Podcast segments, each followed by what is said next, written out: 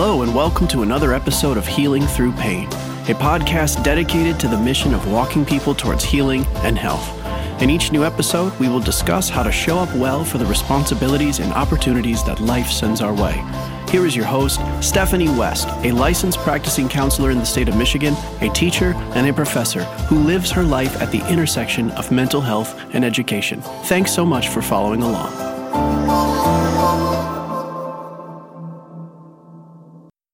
Hey guys, welcome back to a new episode. I'm so excited. This is episode 98, which means by the end of next week we'll have episode 100 launched. And it all just started with, you know, a, a little dream and a little bit of vision and just walking alongside with some mentors.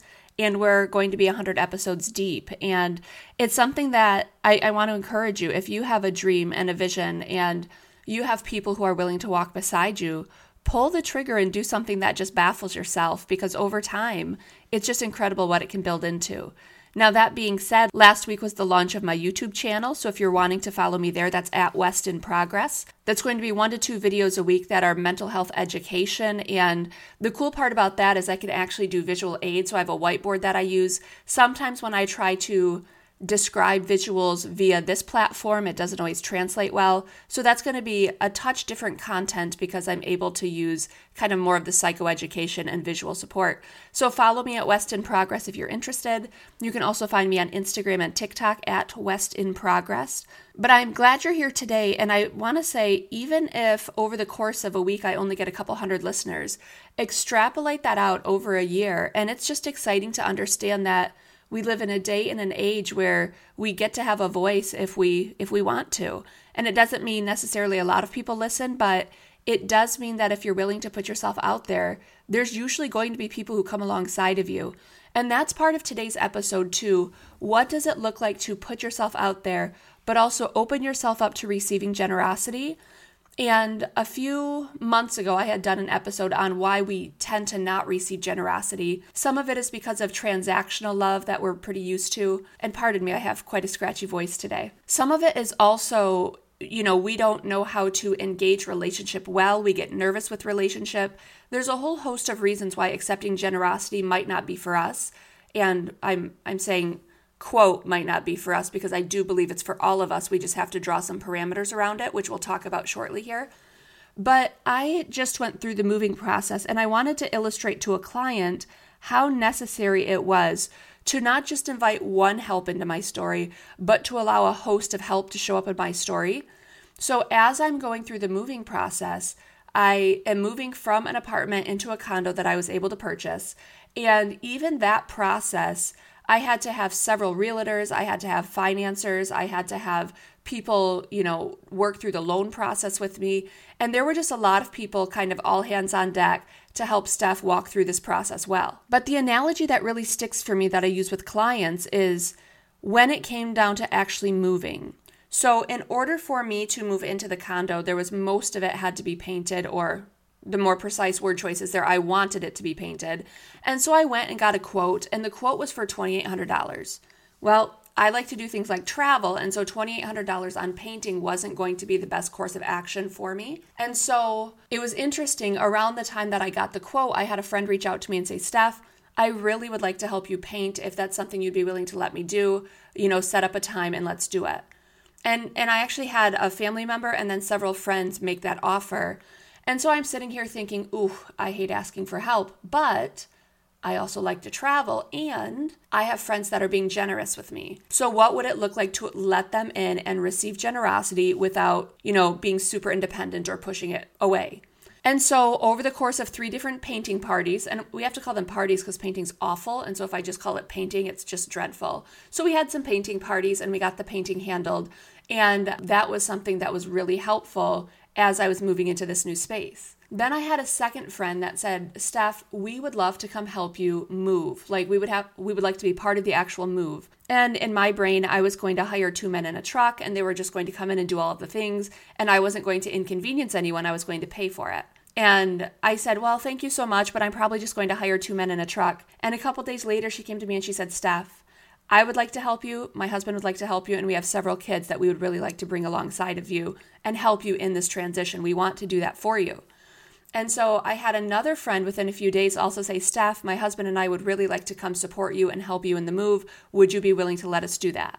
Now, again, my, my pride shows up, my catastrophizing, like, oh no, what if someone drops my stuff and breaks it? What if someone breaks themselves? They fall down the stairs, they hurt their back. These are really heavy pieces of furniture.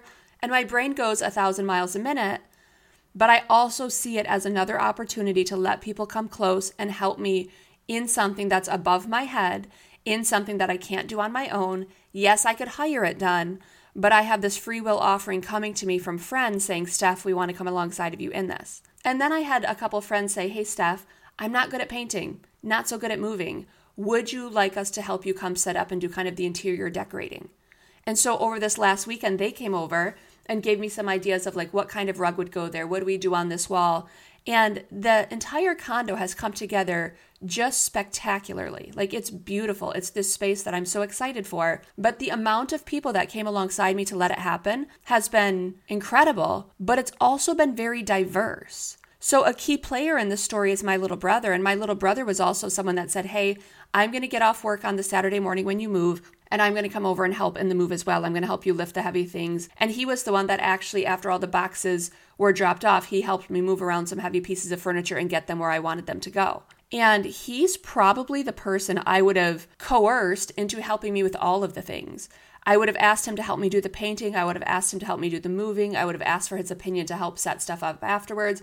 I would have asked for his opinion in the interior decorating. And it would have been an inappropriate ask, at least from my understanding, because I would have been exploiting the fact that he doesn't say no to me. He would have been saying yes to me just to meet my need, when the reality is many other people were willing to come alongside of me and meet my need. And it takes a village.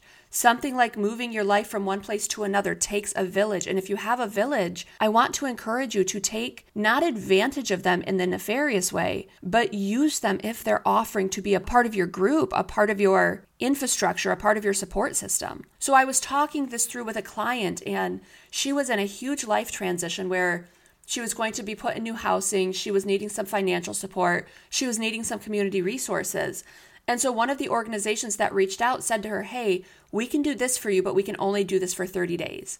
And she's like, Screw it. I'm not interested. That's not what I want. And I said to her, I said, I'm a little worried that you're going to get help from a variety of different sources and you're going to refuse it because it's not the one source doing all the things for you. It's not one person showing up and doing everything.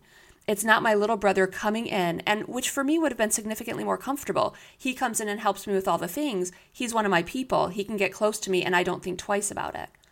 But it's inappropriate to expect the one person to come alongside of us and do all of the things. And in my client's story, I, I shared with her, I felt it was inappropriate to balk at help or to push back help just because it wasn't one entity deciding to do all of the things for her. But we can piecemeal together help if we're willing to let other people up close to us. So, client would balk at the limits of the different options available to her. But I said to her, I said, good help comes with limits. No one should come in and rescue us. No one should come in and do all of the things. So I asked her, what does it look like when we take the offers of help and we start to compound them? So we take some housing support, some financial support, some supplemental support. Over the course of utilizing our different resources, all of our needs or most of our needs are being met. But there's possibly some humility that comes with that, and there's possibly some discomfort that comes with that. And while I understand it, that's where our growth happens. Our growth happens by saying yes to other people's generosity, not exploiting it, not taking advantage of it. But we also don't get to get angry when someone doesn't come in and be our entire solution. And when you invite people in, the beautiful thing is that's where connection happens. Because in general, people love helping. Now, again, they don't like being taken advantage of, but people do like to feel valued and appreciated. And it might take asking for help more than once. That's the reality of it. So it might be you have to ask them a favor, whomever the them is, and maybe it doesn't work into their schedule. And so you have to ask again, or you have to go through the extended effort of negotiating. That doesn't mean they don't want to help, it means they've got their stuff too.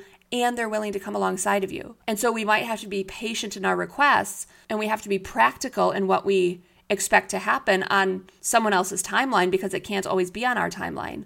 But if you're willing to negotiate and ask for help and let other people in, there can be such beautiful shifts that go on for us.